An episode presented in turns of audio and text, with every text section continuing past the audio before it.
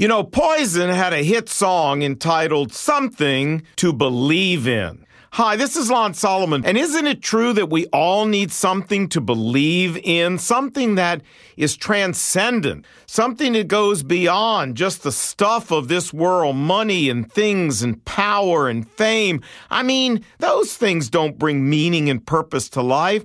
Ah, but the Bible says when we make Jesus Christ the center of our life, we get that meaning and purpose and something to believe in that makes getting up in the morning worth doing. And this is what God wants for you and for me. Not a sermon, just a thought.